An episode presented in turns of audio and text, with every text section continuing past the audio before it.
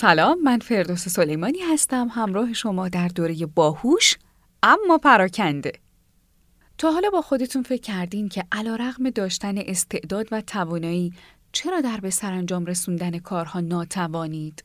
یا گاهی کنترل ارتباط شما با دیگران از دستتون در میره؟ یا نمی‌تونید برنامه هاتون رو اجرا کنید؟ یا فراموشکار و حواس پرتید؟ یا چندین و چند کتاب نخونده روی میزتون دارید؟ توی پادکست باهوش اما پراکنده می‌خوایم با هم به درون خودمون نوری بندازیم و ببینیم که چرا گاهی یا حتی اکثر اوقات در پیش بردن برنامه های زندگیمون یا انجام کارها موفق نیستیم یا چرا گاهی کلید خونمون رو جا می‌ذاریم. در این پادکست قرار فضای توجه و تمرکز رو بررسی کنیم و با انجام آزمونهایی میزان نقص توجه و تمرکز رو در خودمون بسنجیم و به سمت راهکارهایی برای افزایش تمرکز و توجه بریم.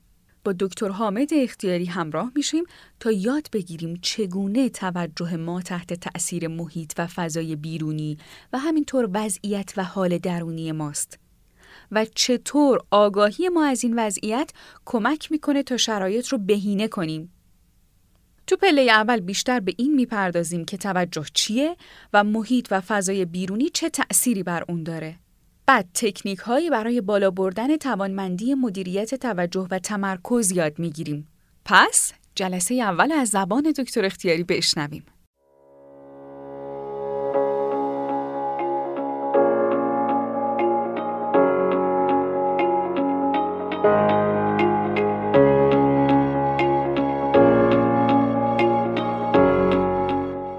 بسم الله الرحمن الرحیم. روز همگی دوستان بخیر باشه. خیلی خیلی خوشحالم که یک بار دیگه یه فرصتی پیش اومد برای اینکه بتونیم یک بار دیگه تو فضای باشگاه مغز دور هم جمع بشیم و این بار در فضای باشگاه مغز توجه و تمرکز تحت عنوان دوره‌ای یا جلساتی برای افراد باهوش ولی پراکنده.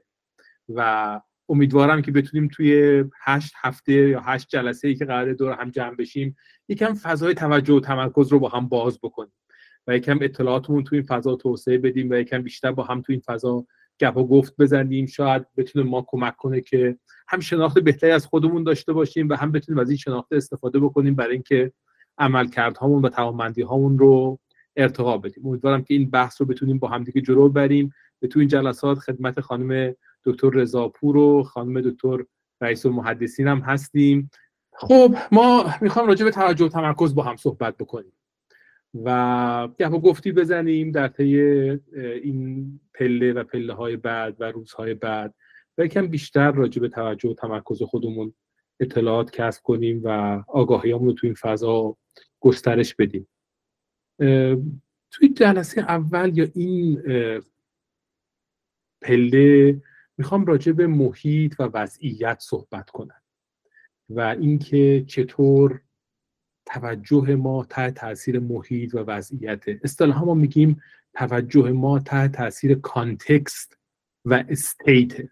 context یه جوری ترجمه شاید بشه گفت محیط فضا فضای بیرونی. و state یعنی اون وضعیت یا اون حال ما یا اون فضای درونی که در, در ما وجود داره اون حال درونی که در ما وجود داره.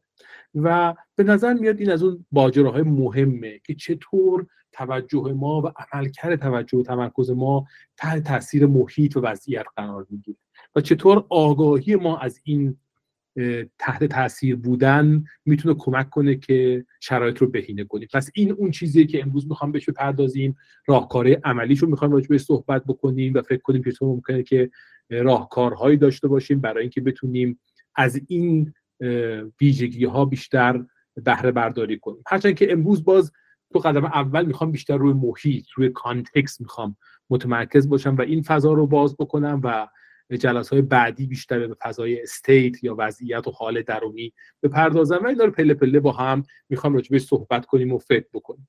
اینکه توجه و تمرکز چیه؟ ما همون یه دیدی داریم که وقتی میگیم الان دارم تمرکز می‌کنم راجع چی داریم صحبت می‌کنیم؟ اگر من بیام برای شما یک تمرینی بذارم و به شما بگم که مثلا از این تمرین های اصطلاحا میگن هیدن آبجکت چیزایی که پنهان شده توی تصویری. اگر یه دونه نمونهش رو برای شما بذارم و بگم که خب ما اینجا تصویری داریم 6 7 تا مورد مختلف داخل این تصویر یه جورایی پنهان شده و برین داخل این تصویر بگردید و این موارد رو پیدا بکنید و شما قراره که روی این, این تصویر یه جوری متمرکز بشین و سعی کنید این مواردی که من یه جورایی دارم بهتون معرفی می‌کنم می‌تونم تصویرش رو بالای اون اون تصویر پیچیده بیارم بگم خب این مثلا هفتا مورد رو برین داخل این تصویر پیدا بکنید وقتی شما دارید این کار رو انجام می‌دید دارید تو اون تصویر پیچیده میگردید. مثلا دنبال یه نمی‌دونم شمشیر کوچیک دنبال یک داس کوچیک دنبال یه تبر کوچیک دنبال یه ماهی کوچیک داخل اون تصویر پیچیده دارید میگردید خودتون متوجه میشید که انگار یه عضله خاصی رو دارید. یه جورایی تو فشار قرار میده. یک عضله خاصی تو مغزتون توی فشار قرار گرفته. و اون عضله به نظر میاد اون عضله تمرکزه اینکه من توجه هم رو برای مدت روی جای خاصی معطوف کردم. ممکنه شما بعد از مدتی بتونید تعدادی از اینها رو پیدا کنید یا اینکه نه چندان موفق نباشید که اینها رو پیدا بکنید. ولی یه جورایی احساس کردید تو این فراینده که احتمالا یه عضله ای رو تحت فشار قرار دادید این اون چیزیه که ما بهش میگیم تمرکز پایدار یا بعضی وقتا توجه پایدار یا بهش میگیم تمرکزی وقتایی. شاید یه مثال خوبی یک توصیف خوب از این پدیده اینه که ما میگیم که ما اطلاعات ورودی که به داخل مغزمون وارد میشه خیلی زیاده.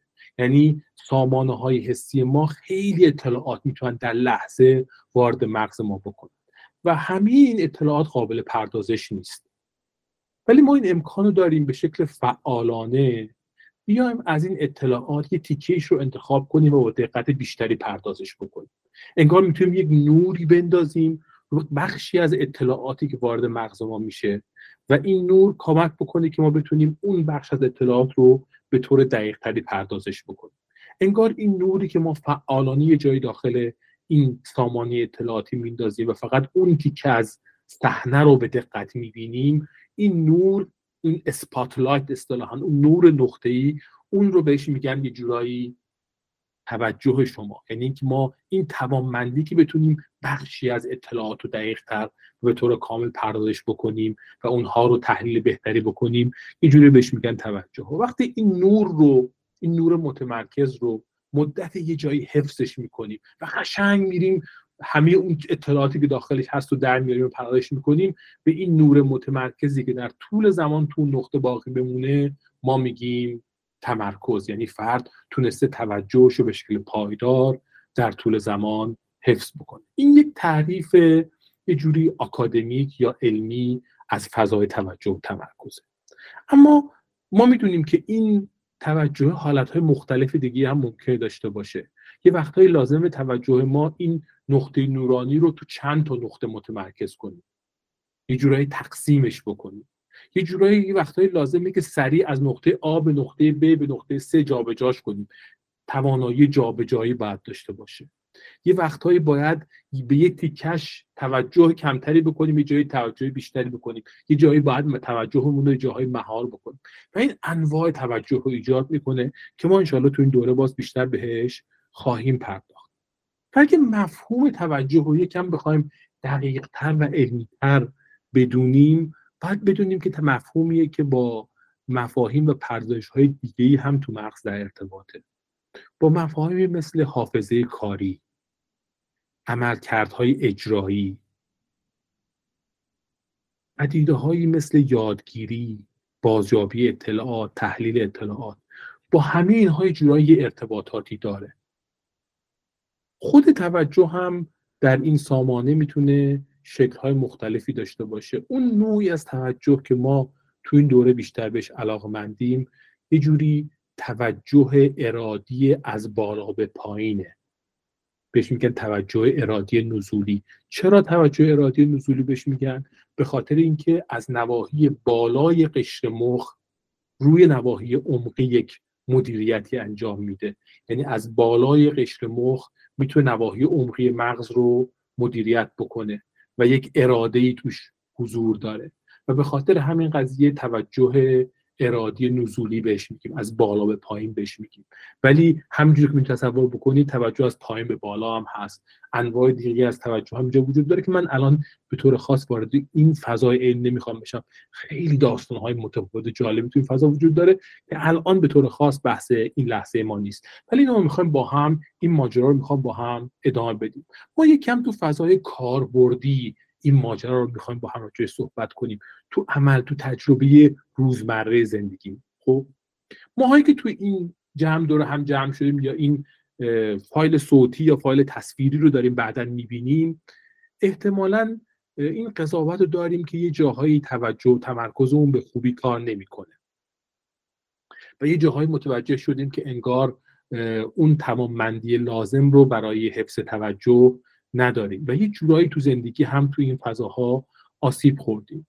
مثال مثلا بعض افراد میگن که الان شرایط من یه جوری شده که اگه بخوام یه کتابی رو برای دو ساعت مثلا بشینم بخونم واقعا نمی‌تونم.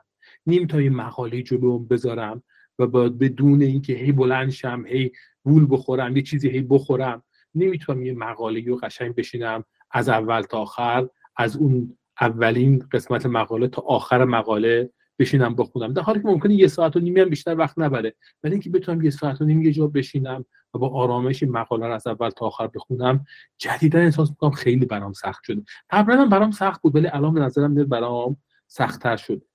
یا اینکه متوجه میشم کارهایی که انگار توجه بیشتر نیاز داره باید توش تمرکز بیشتری انجام بدم. اون عضله که بهش پرداختم گفتم یک عضله وجود داره وقتی داری دنبال چیزای گم شده میگردی اون عضله روش داره فشار میاد. اگه کاری باشه که نیاز به استفاده از اون عضله داشته باشه انگار هی سعی می‌کنم کار انجام ندم. هی به تاخیر میندازم. میگم حالا فردا انجام میدم میگم ماه بعد انجام میدم. قرار یه فرمی برای بانک پر کنم باید بشینم مثلا یک ساعت دو ساعتی همین مدارک رو بیارم کنار هم و اینا رو کنار هم بذارم فرم رو پر بکنم. هی میگم امروز انجام میدم میگم فردا انجام میدم. چرا؟ چون احساس می‌کنم که این عضله اونقدر توان نداره. و وقتی میرم روش فشار میارم دردم می‌گیره و چون دوست ندارم درد اتفاق بیفته از این کار رو هی به تاخیر میندازم و, و یه جورایی اهمال کاری می‌کنم. خب؟ من می‌خوام دوستانی که تو این جمع هستن بیان فکر کنن و راجع به سناریوهایی و تجارب شخصی صحبت بکنن و تو فضای چت اینجا بنویسن که احساس می‌کنن تو اون سناریو یه جوری نمادی دارن از اینکه توجهشون خوب کار نمی‌کنه.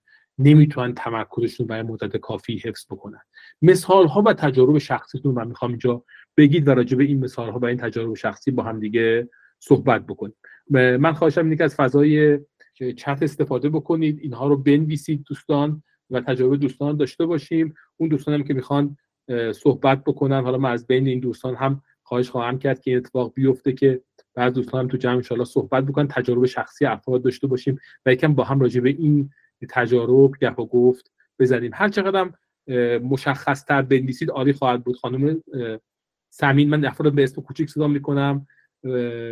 گفتم مثلا کتاب مقاله خوندن دیدن فیلم و دنبال کردن داستان و میگن چه کتاب داستانی باشه تخصصی باشه برای من دو ساعت خوندنش خیلی ممکنه سخت باشه. دوستان دیگه تجربهشون تو فضای چت اینجا بنویسن اونها هم که می‌خوان صحبت کنن می‌تونن دستشون بالا بگیرن. اینجا نرگس میگه که اهمال کاری می‌کنم به تاخیر میندازم نمی‌تونم بشینم پای کارم. سر کلاس دانشگاه بعض نیم ساعت حتما با یه چیزی بخورم تا بتونم ادامه بدم. موقعی که می‌خوام کتاب های درسی رو بخونم بیشتر از نیم ساعت نمی‌تونم ادامه بدم این کار رو. و یه مطلب رو که گوش می‌کنم همزمانش باید کار دیگه هم انجام بدم. نمی‌تونم رو, رو مطلب متمرکز باشم. انگار وقتی کاری مربوط توش توجه و تمرکز هست دیگه دوستش ندارم. احساس می‌کنم مجبورم انجام بدم. پادکست هایی که توجه و تمرکز نیاز داره برام سخت میشه. چند دقیقه بیشتر انگار اون رو نمی‌تونم بدم.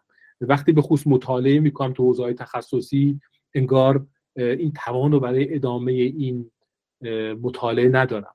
یا وقتی که دارم تزم رو انجام میدم چون تو تزه لازمه چیزهای مختلف رو کنار هم بذارم و به نتیجه کاری رو برسونم انگار که این توانمندی رو ندارم کنار کنار همدیگه بذارم و این تمرکز رو داشته باشم برای اینکه این کار رو بالاخره به نتیجه برسونم و جمع و جور کنم و در نهایت بتونم منتشر بکنم. شیما بگید تجارب شخصیتون سلام و سلام به همگی. من وقتی پرسشنامه رو جواب می‌دادم خیلی برام چیز جالبی که یعنی متوجه شدم خیلی برام جالب بود. پرسشنامه جواب توجه تمرکز هستش. بله بله. اونا رو که پاسخ دادم تازه فهمیدم که توی کارهای مختلف متفاوتم از این نظر. مثلا وقتی که قرار جمع و جور کنم. مثلا رختای زمستونی رو میاریم با تابستونی جابجا کنیم خونه خیلی آشفته اتاق خیلی آشفته میشه. من اصلا نمی‌تونم متمرکز اون کار رو انجام بدم و سه دقیقه میشینم سرش انجام میدم میرم میام استراحت می‌کنم. یعنی هفته ها گاهی طول می‌کشه من یه کار به این سادگی رو انجام بدم. و جالبه اگر که همون موقع مثلا گوشیم زنگ بخوره قرار باشه با دوستم صحبت کنم. اون حواس پرتیه کمکم می‌کنه. تون تون شروع می‌کنم کار کردن. اما اگه همین تماس تلفنی بخواد حال تماس تلفنی هم نه. مثلا من دارم یه چیزی می‌خونم. صدای صحبت مامانم با تلفن بیاد یا صدای سر صدا بیاد برا من راحت نیست دیگه تمرکز کنم. یعنی توی اون کار با این کار متفاوته. و یه چیز بارستر برام که بر همه هم اشاره کردن اهمال کاری بود. کارایی که متوجه میشه مغزم توجه پایدار می‌خواد اینجوریه که حالا ولش کن. هی می‌خوام که تازه من دارم الان بیاس هم می‌خورم و زمینه و واقعا هی می‌خوام که به تعویق بندازم. به خصوص هرچی که پروژه‌ای تر باشه کمتر معلوم باشه قطعیت ابهامش بیشتر باشه باز هی من بدتر میشم. و کلا از چند سال پیش جمله که خیلی می‌گفتم این بود که کارهای خیلی دقیق برای من سخته. اگه قرار بود مثلا یه مدت من چرم کار می‌کردم اگه قرار بود یه چیزایی رو خیلی دقیق ببرم می‌گفتم بابا این کار دقیق رو شما انجام بده. من اصلا حوصله‌شو ندارم و بعدم فهمیدم که برای سختی تمرکز بوده برام. عالی عالی عالی. شیما خیلی خیلی قشنگ توضیح داد ماجرا رو. و اتفاقا همینجا تو صحبت شیما شما این ماجرای context و state رو می‌بینید. یعنی اینکه انگار یه جاهای توجه خوب کار می‌کنه یه جاهای خوب کار نمی‌کنه. خب؟ و این جاهایی که خوب کار می‌کنه یه وقتهایی تحت تاثیر بیرون ماست. یعنی یه برای یه کارهایی بهتر کار می‌کنه برای کارهای بدتر کار می‌کنه. یه وقتهایی هم انگار تحت تاثیر درون ماست. یعنی یه وقتایی توی حالی که هستیم خوب کار می‌کنه توجهه توی حال دیگه که هستیم درست کار نمی‌کنه. خب؟ یعنی هم شما توش تاثیر بیرون رو می‌بینید هم تاثیر درون یعنی سیستم انگار وجود داره کار می‌کنه. اما سر یه جاهایی توی محیط هایی کار نمی‌کنه. برای یه کارهایی کار نمی‌کنه. و توی حالایی که من هستم کار نمی‌کنه. خب؟ و مثال هاش مثال های از این شکله. باز با هم تجارب رو به اشتراک بذاریم راجع صحبت کنیم. زهره. سلام. یکی از تجربه هامو توی کامنت نوشتم ولی یکیشو می‌خوام به اشتراک بذارم. من در واقع میشه گفتش که چون دقیقا الان یکی دو روز باهاش درگیرم. اومدم اتاقای بچه ها رو جابجا کرده بودم.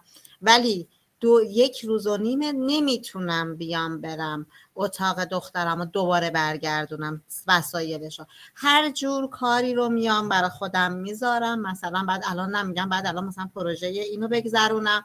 می‌خوام ثبت نام کنم. حالا بذار بعدا بعد مثلا نیم ساعت مونده بود به کلاس گفتم نه خب یه تیکه از اتاق این مونده بذار برم سر اتاقش. بعد ساعت رو از دست ندم. احساس کردم دقیقا خیلی پراکندگی. این که باید خب چرا نتونه نمی‌تونم. خب مثلا اتاقش مگه چقدر زمان می‌بره؟ نهایت یک ساعت نهایت یک ساعت و تموم می‌شد. ولی اونو میذاشتم کنار می‌گفتم نه حالا بذار این کار انجام بدم این برنامه رو بذارم. هی به تعویق انداختم.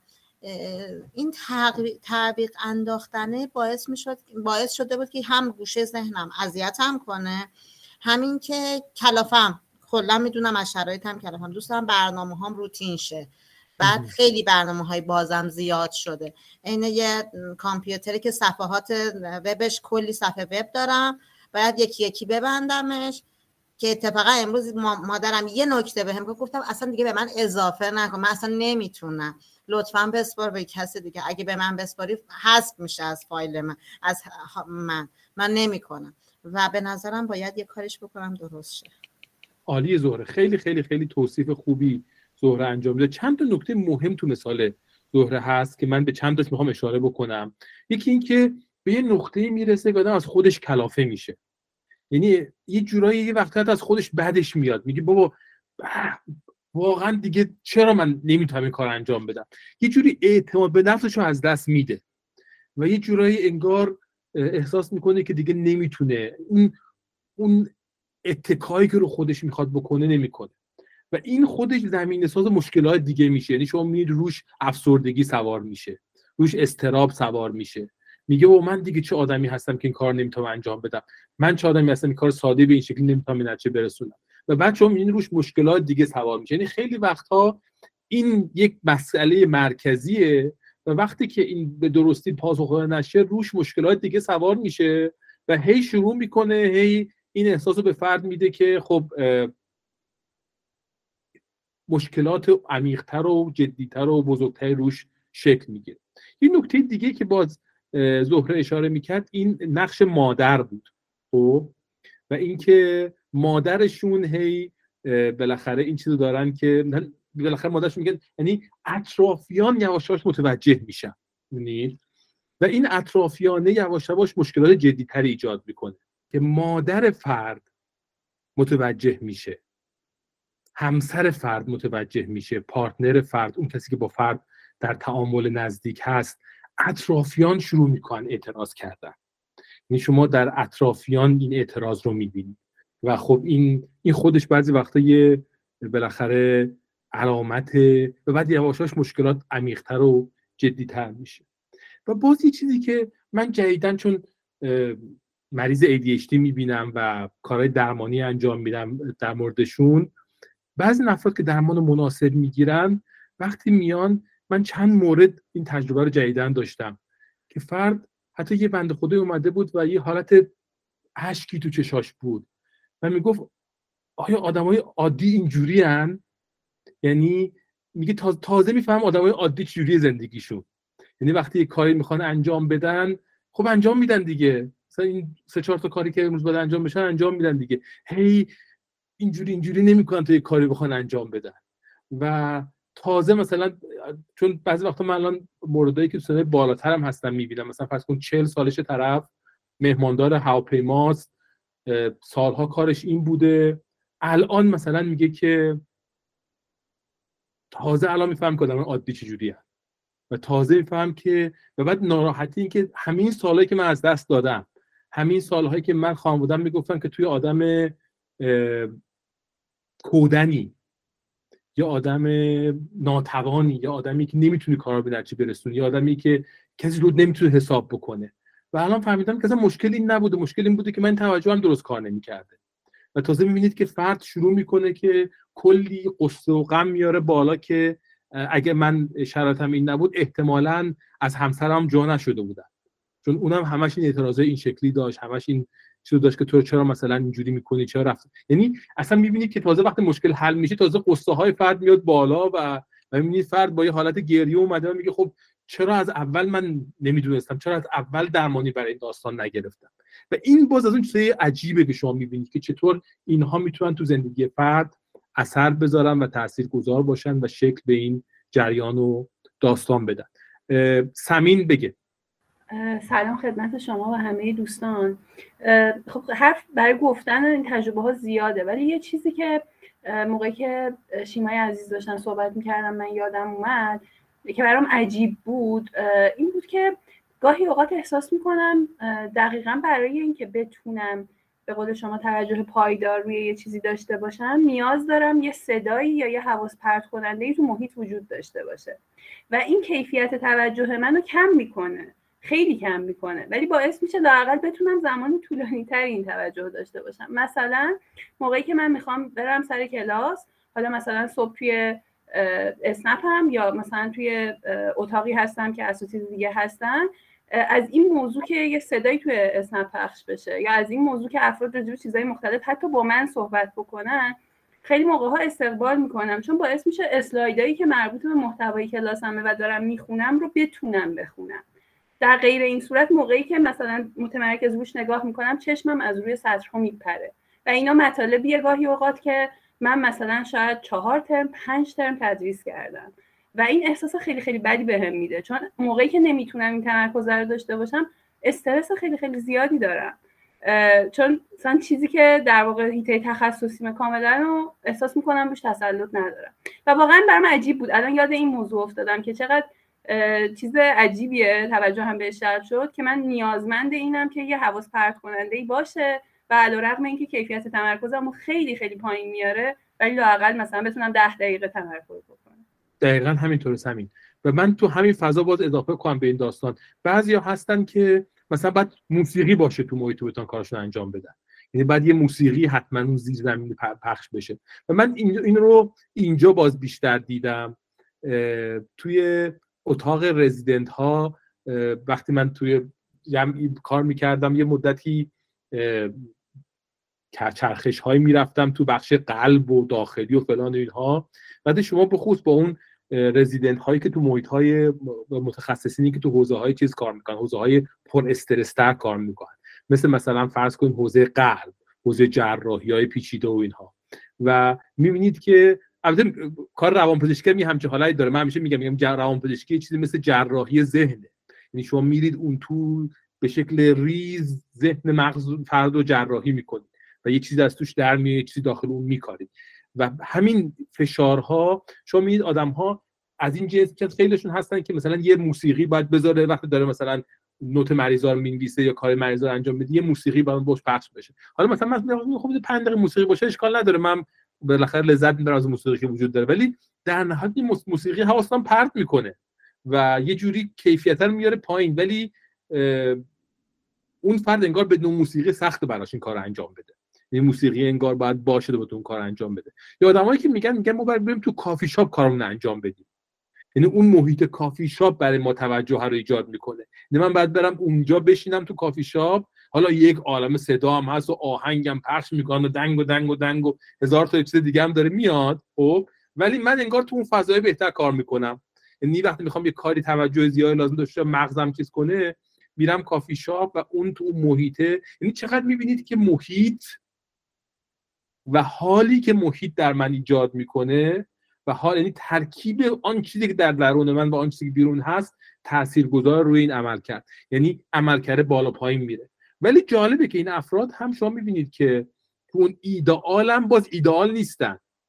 ولی تو همون یعنی یه مقداری میاره بالاتر. یعنی فرد یه جورایی می‌تونه گردنه ها رو رد کنه. یعنی توانی میده که مثلا یه گردنه رو رد کنه. در حالی که هنوز اون مشکل اون زیر وجود داره و مشکل اون زیر ادامه داره و استمرار داره. می‌خوام تو این فضای بیشتر با هم حرف بزنیم و صحبت بکنیم و من می‌خوام این تجاربشون افراد تو گروه ها به اشتراک بذارن. یعنی همین بحثی که الان داریم صحبت می‌کنیم رو من خواهشم اینه که توی این شبکه های اجتماعی که داریم که با هم دیگه داریم تعامل می‌کنیم اونجا تجاربتون رو بیشتر بگید و مثال ها و نمونه هایی از مثال هایی که هست رو بیشتر بگید. خب بذارید من که بحث جلوتر برم. خیلی از دوستان می‌خوان نظر بدن. برمیگردیم باز دوباره با هم صحبت می‌کنیم و گپ می‌زنیم و نظرات و تجربه دوستان رو با هم راجبش صحبت خواهیم کرد. خب پس ما یه جورایی داریم به جنبندی می‌رسیم که عمل کرد توجه تحت تاثیر محیط بیرونی و وضعیت درونی ماست. یعنی اینها طبیعتا توی این عمل کرد تاثیر گذارن خب؟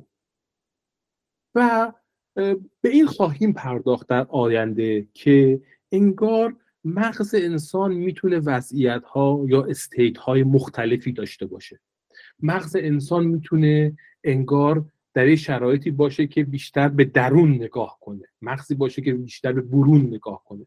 مغزی باشه که در یک وضعیت حرکتی بیشتر باشه. مثلا شما دارید یه میدوید و تمام انرژیتون روی اینه که درست موقعیت ها رو درک کنید و بتونید با حد اکثر سرعت حرکت بکنید. تمام انرژی مغز روی یک قسمت محدود حسی حرکتی متمرکز شده. یا اینکه توی نقطه هستی که دارید سعی می‌کنید مهار کنید خود توی کار بدی رو انجام ندید. یه حرف بدی که می‌خوام بزنید نزنید. یا اینکه نه توی وضعیتی هستید که انگار تمام سامانه در کنترل قسمت های عمقی مغزتون و مغزای حیوانی و مغزای خزندگانی و این هاست میگن مغز لیمبیک. یعنی همه چیز داره. اونا که دارن خلاصه می‌زنن و میرقصن و اون زیر خلاصه خوش هستن و اونه که داره الان مغز شما رو مدیریت می‌کنه. یعنی مغز انگار وضعیت های مختلفی داره. و انگار شواهد داره نشون میده که اینا انگار مثل دنده های ماشینن. یعنی شما ماشین که سوار میشید دنده های مختلف داره. این state های مختلف ماشینه. یعنی ماشین همون ماشینه. ولی می‌تونه تو state یک تو دنده یک تو وضع حال یک یا دو یا سه یا چهار یا پنج یا اینکه الان ماشین های دیگه هستن که مثلا دنده های کمک دارن نمی‌دونم وضعیت اسپورت داره وضعیت باران داره وضعیت انواع وضعیت های مختلفی که الان ماشین ها می‌تونن داشته باشن. و می‌بینیم موتور همونه ولی توانمندی های مختلف در وضعیت های مختلف و دنده های مختلف پیدا می‌کنه. پس این اینم هم چیزاییه که خوبه که ما بهش توجه داشته باشیم و حواسون باشه و این دانش رو می‌خوام یکم بیشتر گسترش بدیم. راجع این بیشتر صحبت خواهیم کرد که چطور این دنده ها به هم جابجا میشن و چطور می‌تونن روی سامانه توجه ما اثر بذارن. خب بریم توی این فضا یکم بیشتر اطلاعاتمون رو گسترش بدیم. و ببینیم راجع به محیط و فضا یکم بیشتر بدونیم. این کانتکسته. یکی از چیزهایی که به نظر میاد تو این فضای مهمه اینه که محیط کار و زندگی من چقدر ساختار یافته است یا غیر ساختار یافته است. مثال بزنم خدمتتون. ما خیلی وقتا بچههایی رو داریم که توی دبیرستان های خیلی خوب کشور هستن. مثلا دبیرستان علامه هلی میرن دبیرستان نیکان میرن دبیرستان مفید میرن دبیرستان ایکس و زد میرن و بعد دانشگاه قبول میشن رتبه اول کنکور میشن اصلا رتبه دهم کنکور میشن. خیلی خیلی میدرخشن توی کنکور و بعد وارد دانشگاه پزشکی میشن دانشگاه مهندسی میشن دانشگاه روانشناسی میشن و بعد یه دفعه توی دانشگاه اصلا می‌بینید که اصلا نمی‌تونه فرد کاراشو انجام بده. به نتیجه نمی‌تونه کاراشو برسونه. عقب میفته مشهود میشه اخراج میشه. اصلا مثلا چطور تو آدمی که مثلا نفر اول کنکور یه سالی بوده الان مثلا نمی‌تونه ترمش تمام بکنه؟ و ببینید که این فرد فردی که مشکل توجه و تمرکز داره. یک محیط کاملا ساختار یافته که بوده. یعنی صبح سر ساعت بیدار می‌شده مدرسه می‌رفته کلاس ساعت فلان کلاس فلان بوده ساعت فلان کلاس فلان بوده. بعد از ظهر کارگروهی بعد این تمرین فلان فران تست فلان بزن پس فران. یعنی محیط که خیلی استراکچرد بوده یعنی دیگه این قرار نبوده که از توان توجهش برای تصمیم گیری اینکه الان چی کار کنم یا الان چی کار بکنم یا الان چی کار دیگه انجام بدم استفاده کنه خیلی فرق خب؟ اما محیط که شروع می‌کنه دیگه غیر ساختار یافته میشه. یعنی دیگه فرد می‌تونه که این کارو بکنه الان یا نکنه. یا فردا انجام بده یا ماه دیگه انجام بده. یا الان اینو بخوره یا اونو بخوره یا این کار انجام بده یا اون کار انجام بده. یعنی اون منابع محدود توجهی که فرد داشته حالا صرف تصمیم گیری های اولیه در مورد این کارو بکنم یا این کارو نکنم میشه و دیگه چیزی باقی نمونه برای اینکه فرد بتونه چیزی یاد بگیره یا کار رو به نتیجه برسونه. و فرد می‌بینید که اصلا به شدت دچار آسیب میشه. و شما این رو تو عملکرد آدما می‌بینید. می‌بینید یه وقتایی توی سری از محیط ها موفق ترن توی سری از محیط ها کمتر موفقن. و به خصوص مثلا الان تو شرایط کووید تو شرایط بعد از این پاندمی این همهگیری جهانی که اتفاق افتاد خیلی از کارها اینجا به این شکلی شده که دیگه فرد می‌تونه تو خونهش انجام بده اصلا لازم به سر کار. و بعد ببین یک طیف زیادی از آدم ها میان که میگن ما قبلا همه کارامون انجام می‌دادیم یک کارمند خیلی موفق بودیم مهندس خیلی موفق بودیم. الان که دیگه خونه میشینیم از صبح تا شب هیچ کاری نمی‌تونیم انجام بدیم. و دیگه توجه برای یک محیط غیر ساختار یافته کافی نیست.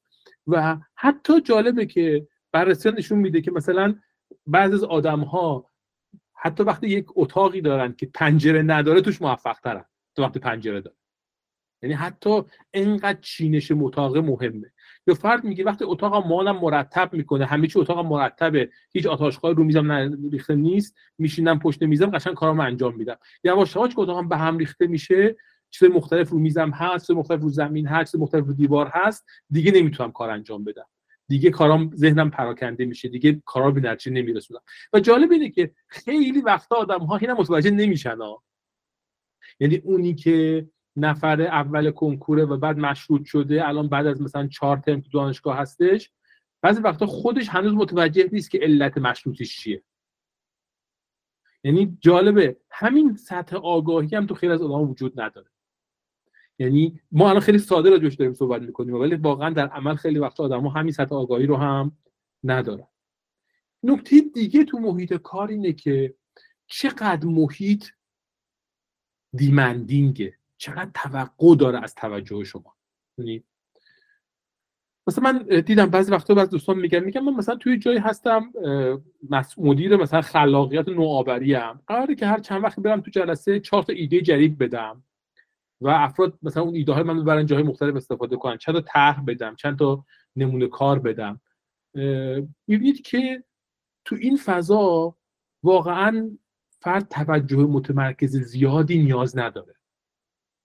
و اگر توانمندی خلاقیت داشته باشه ترکیب توانمندی خلاقیت با یک کم توجه و تمرکزم این فرد رو موفق می‌کنه. نمی‌خوام بگم کم بوده توجه معادل با خلاقیت بیشتره ها. به دلایلی خواهم گفت که لزوما کم بود توجه معادل خلاقیت بیشتر نیست.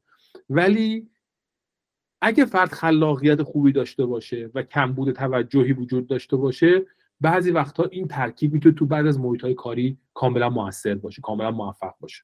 خب؟ در حالی که یه جاهایی هستش که آدم باید یه کاری به نتیجه برسونن. یعنی یکو باید بیاره بعد دو رو بذاره کنارش بعد سه حواسی به چهار و چهار بیاره کنارش و این کار اون موقع است که فرد نمی‌تونه. یا مثلا فرض کنید یه کدی می‌خواد بنویسه بعد سه ساعت چهار ساعت پشت سر کنار هم بذاره. خب؟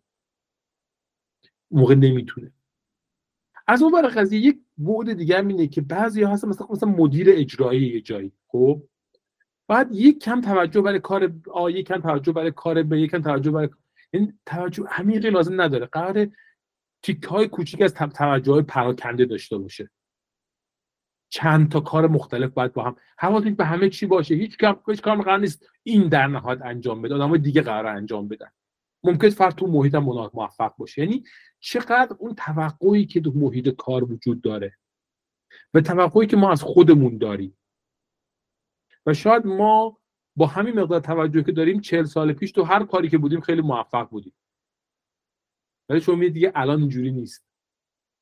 بعضی از این مصاحبه ها رو شما با آدمایی که مسئولیت داشتن توی ایران مثلا 50 سال پیش گوش می‌کنید می‌بینید که خب مثلا وقتی راجع به حجم کاری صحبت می‌کنه چهار تا گزارش فلان باید مینوشته دو تا گزارش فلان ثبت می‌کرده یه بار می‌رفته گزارش فلان می‌دادی حجم کاری در حد مثلا یه چیزی که ما الان از یه دانشجو لیسانس می‌خوام.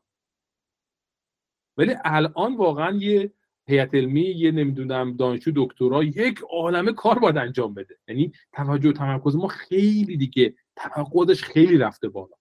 به خاطر همین اختلال خیلی پررنگتر دیده میشه و آسیب خیلی پررنگتر دیده میشه. خب؟ پس این اون فضایی که من می‌خوام یکم دو ذهنمون بیاریم خب؟ و ببینیم که این چطور می‌تونه این آگاهی ما کمک بکنه. ما میگیم این آگاهی رو بهش میگیم فراشناخت. خب؟ یعنی شناخت روی شناخت. و ما مقدار زیادی می‌خوایم تو این دوره به این فراشناخت بپردازیم. یعنی شناخت رو شناختمون. و بدونیم که واقعا اون زیر داره چه اتفاقی میفته ولی دقت کنید. مطالعاتی وجود داره. نشون میدن آدم هایی هستن که خیلی می‌دونن مشکل چیه ولی مشکل نمی‌تونن حل بکنن.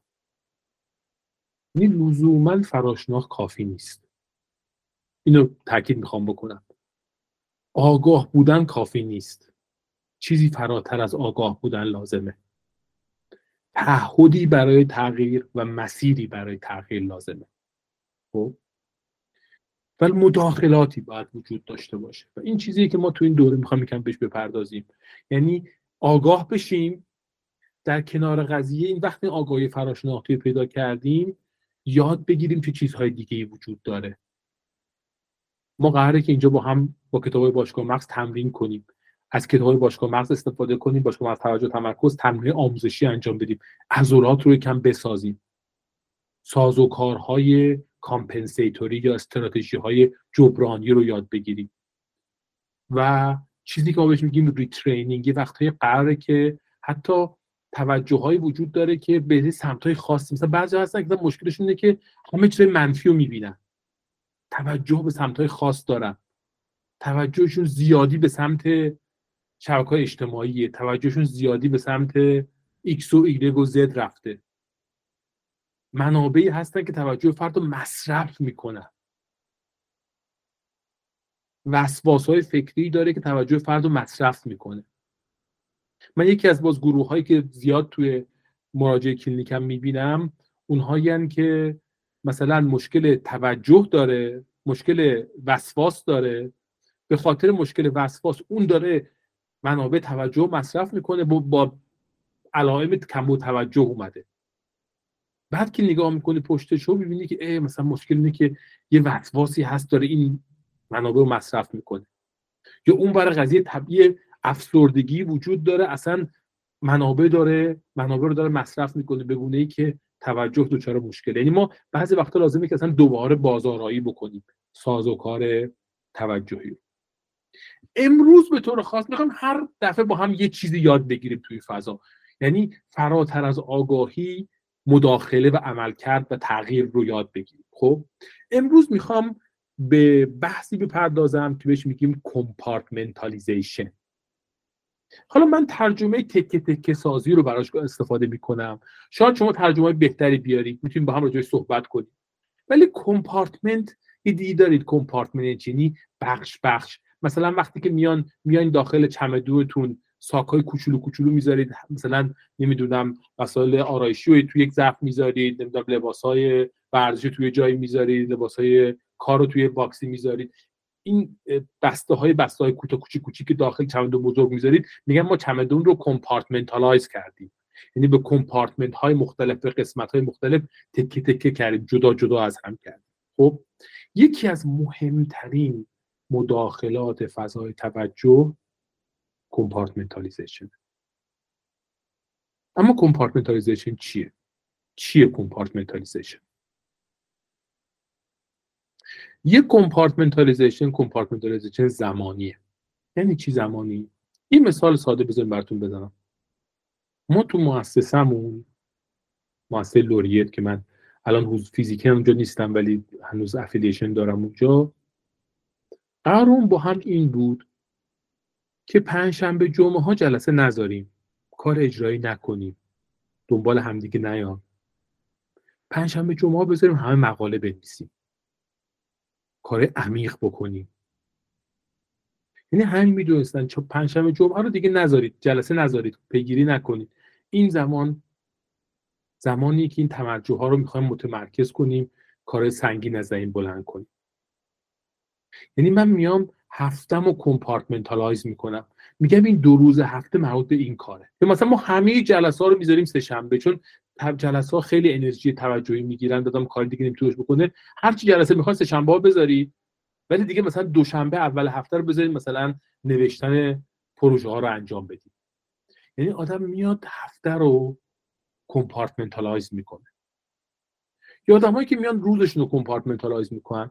مثلا میگن آقا صبح که بلند شدیم چهار صبح مثلا من بلند میشم دوشی می‌گیرم یه مثلا چیز کوچولویی می‌خورم پنج تا هفت هر روز صبح میشینم فقط یک مقاله می‌خونم کتاب می‌خونم کار پایان انجام میدم. موبایلمو چک نمی‌کنم ایمیلامو چک نمی‌کنم. ایمیل هامو از هفت صبح بعد چک می‌کنم. پنج تا هفت فقط مربوط به این کاره. صبح که بلند دیگه فکر نمی‌کنم پنج تا هفت چی کار قرار بکنم. پنج تا هفت مربوط به این کاره. من اینو دیگه اختصاص دادم به این کار. هر روز پنج تا هفت این کاره. یا اینکه آدم ها مثلا میگن که مثلا فرض کنید که جمعه ها مثلا صبح تا ظهر مربوط به این کاره. پنج شنبه مربوط به این کاره. یا در طول سال مثلا این ماه ها برای این کاره. این دو ماه تابستون کار نمی‌کنم این کار رو انجام میدم. می‌دونید یعنی هر چقدر آدم بتونن این compartmentalization زمانی رو بکنن یه جورایی به زندگیشون ساختار میدن. خب به زمانشون ساختار میدن. و آدما هر چقدر شما می‌دید موفق ترن این compartmentalization توشون پررنگ تره خب؟ و می‌خوام به این بپردازیم یکم. یکم ببینیم مثال های compartmentalization چی هست. شما چطور می‌تونید توی زندگیتون compartmentalization داشته باشید؟ آدمایی که فکر کن تو جمعتون الان شما چه compartmentalization های زمانی دارید؟ خب؟ یه افراد مختلف فکر کن میدن که کجای زندگیتون رو compartmentalize کردید الان؟ خب زمان کجای زندگیتون compartmentalized ه یعنی بگید آقا مثلا این ساعت تا این ساعت کار اینه. مربوط به این کاره. کار دیگه من نمی‌کنم. مثلا یکی از دوستان میگن که من همیشه صبح این ساعت میرم نیم ساعت راه میرم. اصر شنبه مثلا من هر هفته میرم باشگاه. مثلا یکی از دوستان میگه من روزا رو زوج و فرد می‌کنم. روزا مثلا صبح فردی کاری می‌کنم زوج کاری می‌کنم. خب؟ چقدر کمپارتمنتالیزیشن تو زماناتون دارید؟ که بدونید که مثلا شنبه ها صبح برای این کاره شنبه ها بعد از ظهر برای این کاره یک شنبه ها صبح برای این کاره یک شنبه بعد از ظهر برای این کاره. خارج از اون زمانهایی که محیط کاریتون براتون compartmentalize کرده دیگه. آنجایی که شما خودتون می‌تونید compartmentalize بکنید. نرگس. سلام به همگی. من حقیقتش پنج تا شش صبح رو تقسیم بندی کردم. اینم طبق متد یکی از کتابایی بود که خونده بودم. به سه تا 20 دقیقه تقسیمش کردم. 20 دقیقه اول ورزش 20 دقیقه دوم مدیتیشن یا عبادت و 20 دقیقه سوم هم مطالعه است. یعنی یه کاری واسه توسعه فردی. بعد من آدمی هم که همیشه وقتی صبح بیدار می‌شدم آلارمو خاموش می‌کردم. ولی از اون موقع که یه چارچوب بهش دادم اصلا نشده که آلارم پنجم بشه پنج و یک دقیقه. یعنی با اولین زنگش سریع بیدار میشم و این کارم رو انجام میدم. عالیه عالیه عالیه. مینا. من کاری که خب خودم شروع کردم و توی محل کارم دارم اجرا می‌کنم اینه که نیم ساعت اولی که می‌رسم به دفتر کل کارهای کتاب وقتی بخوام از شرکت برم بیرون رو برای خودم روی کاغذ می‌نویسم مثل تو دو لیست و خودم ملزم می‌کنم که به تک تک اونو تو بازه های زمانی خاصی حتما برسم و انجامشون بدم. برای خودم حتی یه روزایی می‌بینم که جلو میفتم از برنامهم یه تشویق کوچولویی در نظر می‌گیرم که این باعث بشه یه زمان بیشتری بیارم بتونم مثلا کاری فردا خود زودترم انجام بدم این برنامه ریزیم جلو بیفتم. این مینا با چی خود تشویق می‌کنید اینکه حالا یه فیلمی ببینم مثلا از اون اوقات فراغت همون کاری که خیلی وقت بوده دوست داشتم انجام بدم ولی نمی‌رسیدم و بذارم تو اون زمانی که اووردم اضافه آوردم اونو اون موقع انجام بدم. عالی عالی. امین. خب کاری که من انجام میدم اینه که چون هم حالا بحث دانشگاه هست و هم کاری که انجام میدم و حالا با یه سری دانش آموز باید برسم من میام همه دانش آموزا رو تو یه روز قرار میدم و فقط مثلا روز چهارشنبه مختص اوناست به کار بچه ها رو انجام میدم و باقی روزا رو حالا اختصاص میدم به کارهای دانشگاه و درس و اینجور چیزا. یعنی این کاریه که بیشتر انجام میدم چه عالی چه عالی چه عالی. یکی از دوستان که با عنوان به اسم سینما اومدن توی جلسه. سلام آقای دکتر. من انصاری فر هستم. ببخشید. این جیمیل هم به اسم سینما سیف شده. من از اسم دیگهتون چیه؟ جعفر هستم. آقای جعفر خان بفرمایید جعفر من از سال گذشته که با باشگاه مغز آشنا شدم و حالا دارم مطالعات رو انجام میدم و حضرت رو دنبال می‌کنم.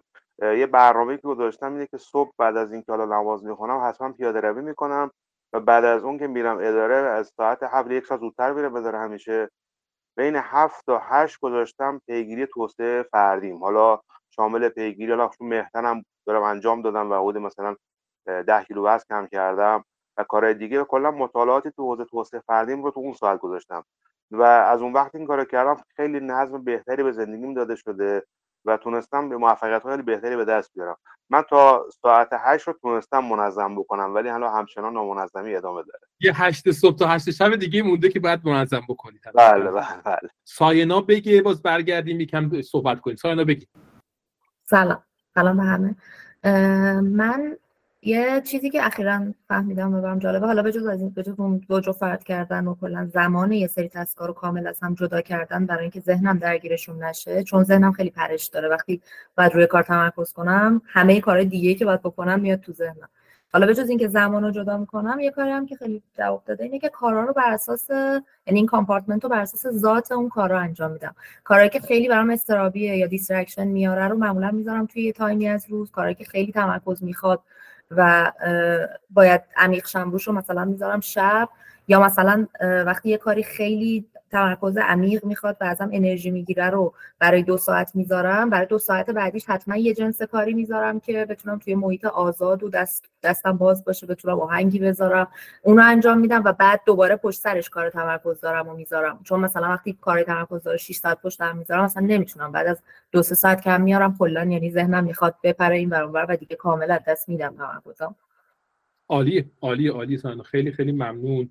من دوستان عزیز نه چند از دوستان این کتاب برین پلنر رو دیدن و استفاده کردن. توی کتاب برین پلنر ما یه ساختاری داریم که به آدما میگیم که از صبح تا شبتون رو بعد صبح تا شب دو تا خط وجود داره خب؟ یه خط بهش میگن اجرا یه میگن یکی ثبت خب؟ یعنی که ما میگیم که خط اول بنویسید چیکار می‌خواین بکنید. و خط بعد بنویسید کدوماشو کردین کدوماشو نکردین. خب؟ و بعد ساز و کار میدیم به اینکه آدم ها اینو ثبت بکنن. من نمی‌خوام اصرار کنم دوستان این کتاب برم بگیرن. حالا مثلا بگیم کتاب دیگه از کتاب ما رو بگیرید و اینها. هر کتابی هر مجموعه ای که اینجوری calendar هایی که اینجوری timeline به شما میدن. یعنی شما می‌تونید بنویسید در طول زمان زمانتون چطور compartmentalize میشه؟ بعضی وقتا در حد لکه گذاری آدم میشه دو ساعت اینجا سه ساعت اینجا دو ساعت بعد از اون. جایی که آدم می‌تونه جابجا جا بکنه خب؟ و ثبت می‌کنه. که من در طول هفتم برنامه ثابت تبدیل یا یا نه جمعه میشینه برای هفته آینده. میگه آقا من و ایدالش حتی میگن اینه که نه صبح روزی که می‌خواین کار رو انجام بدید. شب قبلش. به خاطر اینکه صبح خیلی این کار خیلی انرژی می‌بره. توان توجهتون کم میشه. میگن بشینید جمعه شب یه وقتی بذارید مال هفته رو بشینید لکه رو بذارید. کجاها قراره چه اتفاقاتی بیفته؟ خب؟ و یک کم بیاین زمانتون رو timeline های زمانیتون رو compartmentalize بکنید. خب؟ و این compartmentalization اتفاق بیفته. بعد همونجوری که دوستان گفتن بعد از compartmentalization زمانی compartmentalization کار هاست مثلا من خودم شخصا اگه دفترچه کارم بیارم هر روز من که میشینم میام یه لیست می‌نویسم میگم این کار رو این کار بکنم این کار بکنم این کار بکنم این ده تا کار رو باید انجام بدم. و بعد به ترتیب از یک تا ده انجام میدم. خب؟ مثلا فرض کن از بیمارستان که میام مثلا یه وقتی مثلا ساعت 4 از بیمارستان میام تا قبل از که برگردم خونه مثلا می‌خوام 6 برگردم خب دو ساعت وقت دارم. خب؟ میشینم تو کتابخونه و این ده تا رو می‌ذارم کنارم ده تا که نوشتم رو. از یک تا ده انجام میدم. نمیرم مثلا بگم اول سه رو انجام میدم تو دوست بیشتر دوست دارم بعد چهار رو انجام میدم بعد شش رو انجام میدم. می‌دونید میگم و عموما میگم قورباغه رو قورت بده. میگم این بالاخره این این اون کار سخته که آدم فکر می‌کنه که انرژی رو زیاد می‌بره. مثلا فرض کن می‌خوام تصمیم راجع به مقاله بگیرم که مقاله reject کنم یا accept کنم. خب؟ و این کاری که اصلا یه انرژی زیاد می‌گیره. آدم فکر می‌کنه که او چقدر می‌خواد وقت بگیره. در نهایت هم 10 دقیقه است. 10 دقیقه باید وقت بذارم. تصمیم بگیرم که بالاخره مقاله رو accept کنم reject کنم. ولی باید یه انرژی مثل که 10 دقیقه بدوه می‌دونید اون دویدن رو لازم داره.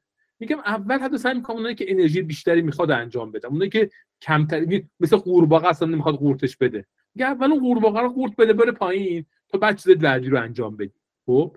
یعنی میاد شروع می‌کنه ز کارهای خودش هم compartmentalize کردن. خب؟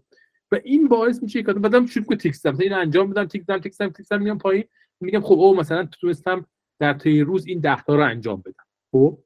و خود این که من بتونم کارامو خورد کنم به 10 تا چیز کوچولو ریز و بعد نره که بتونم تیک بزنم بیام پایین و انتهای روز بگم نه انجام شده و بتونم اینا رو سبنی می‌نویسم زمانم رو و compartmentalize می‌کنم. و حالا یه وقتی هستش که پنج تا کار می‌تونم انجام بدم یه ساعت وقت دارم یه وقت از 10 تا می‌تونم انجام بدم یه وقت از یه روز وقت دارم که یه صفحه بزرگ بنویسم همه رو تک تک تیک بزنم و انجام بدم. ولی پیاده کردن زمان و کار و match کردن اینا با همدیگه در فضای این compartmentalization نظر خیلی کلیدیه.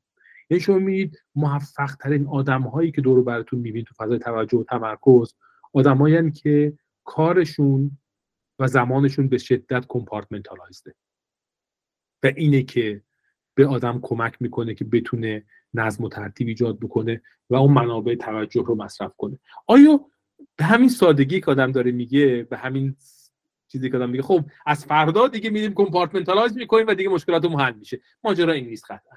کار خواهد برد زمان می‌بره روش باید کار بکنیم. اما تکلیفی که من برای شما برای جلسه بعد دارم همینه که بیاین و تعدادی compartmentalization آن چیزی از compartmentalization که تو زمانتون می‌تونه انجام بدید انجام بدید. و اینا رو ثبت کنید و توی گروه بفرستید. خب؟ توی گروه بفرستید. اون دوستانی هم که هنوز فرصت نکردن برن ارزیابی های توجه و تمرکزشون رو کامل بکنن ما توی این سامانه باشگاه مغز قسمت ارزیابی های شناختی امکان سنجش های توجه و تمرکز رو فراهم کردیم.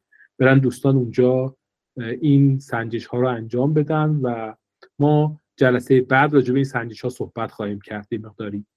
و پله پله راجع به اینها شخصی صحبت خواهیم کرد راجع ابعاد مختلف توجه و تمرکز صحبت خواهیم کرد. حتی نوشتم دوست کارا چون دوستان سوال کرده بودن که چقدر تو خانم ها آقایون فرق می‌کنه مسائل توجه و تمرکز؟ چقدر در طول دوره های ماهیانه تو خانم ها شرایط فرق می‌کنه. سن خانم ها بالا یا پایین میره. آقایون در طول زمان چه تغییرات ممکن اتفاق بیفته؟ راجع به اینها هم حتی جزء کارا نوشتم که صحبت کنم. خواهشم اینه که از اون فضای شبکه های اجتماعی استفاده بکنید تعامل بکنید و ما رو دنبال کنید. امیدوارم که این مسیر رو بتونیم با هم پله پله جلو بریم من قرار بود که یکی دو دقیقه هم زودتر تمام بکنم. یکی دو دقیقه کم اضافه از وقت خواهم تو رضاپور گرفتم ولی سعی کردم دیگه سر وقت تموم بکنم. و حالا داریم میریم قسمت تمرین کار. می‌خوام تو رضاپور می‌خوام یک کم عضلات توجه تمرکز شما رو بیارم وسط و خلاصه شما رو فعالانه به چالش بکشن با تمرین های توجه و تمرکز و عضلات شما رو یکم گرم بکنن و از هفته آینده از پله بعد که برمیگردیم ابتدا خواهم تو رضاپور تمرین رو انجام میدن و گرم می‌کنیم و بعد من خدمت شما خواهم بود و بحث ها رو خدمتتون ارائه خواهم کرد. خیلی خیلی خوشحالم که این کار رو با هم شروع کردیم. امیدوارم که شما رو در پله های بعدی باز ملاقات کنم و خدمتتون باشم.